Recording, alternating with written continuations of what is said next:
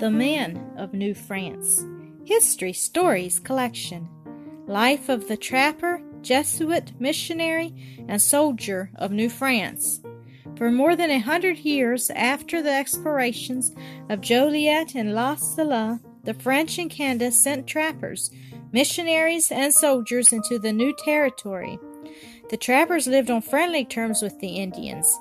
They took shelter in the Indian wigwam and sat at the Indian campfire. Together they searched the forest for game and paddled up and down the rivers and lakes in the Indian canoes. They joined in the Indian sports, lived as the Indians lived, and often married the Indian maidens. The lives of the missionaries who went to preach among the Indians were full of self sacrifice. They had great difficulties to overcome. The Indians were ignorant and hard to teach, but they treated the missionaries with respect and loved them for their kind deeds.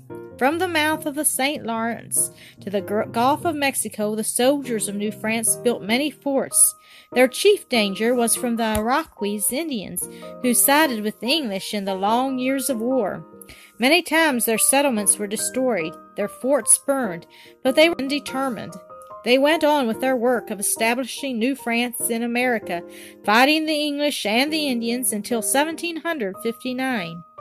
Then Wolfe captured Quebec, and New France became English territory.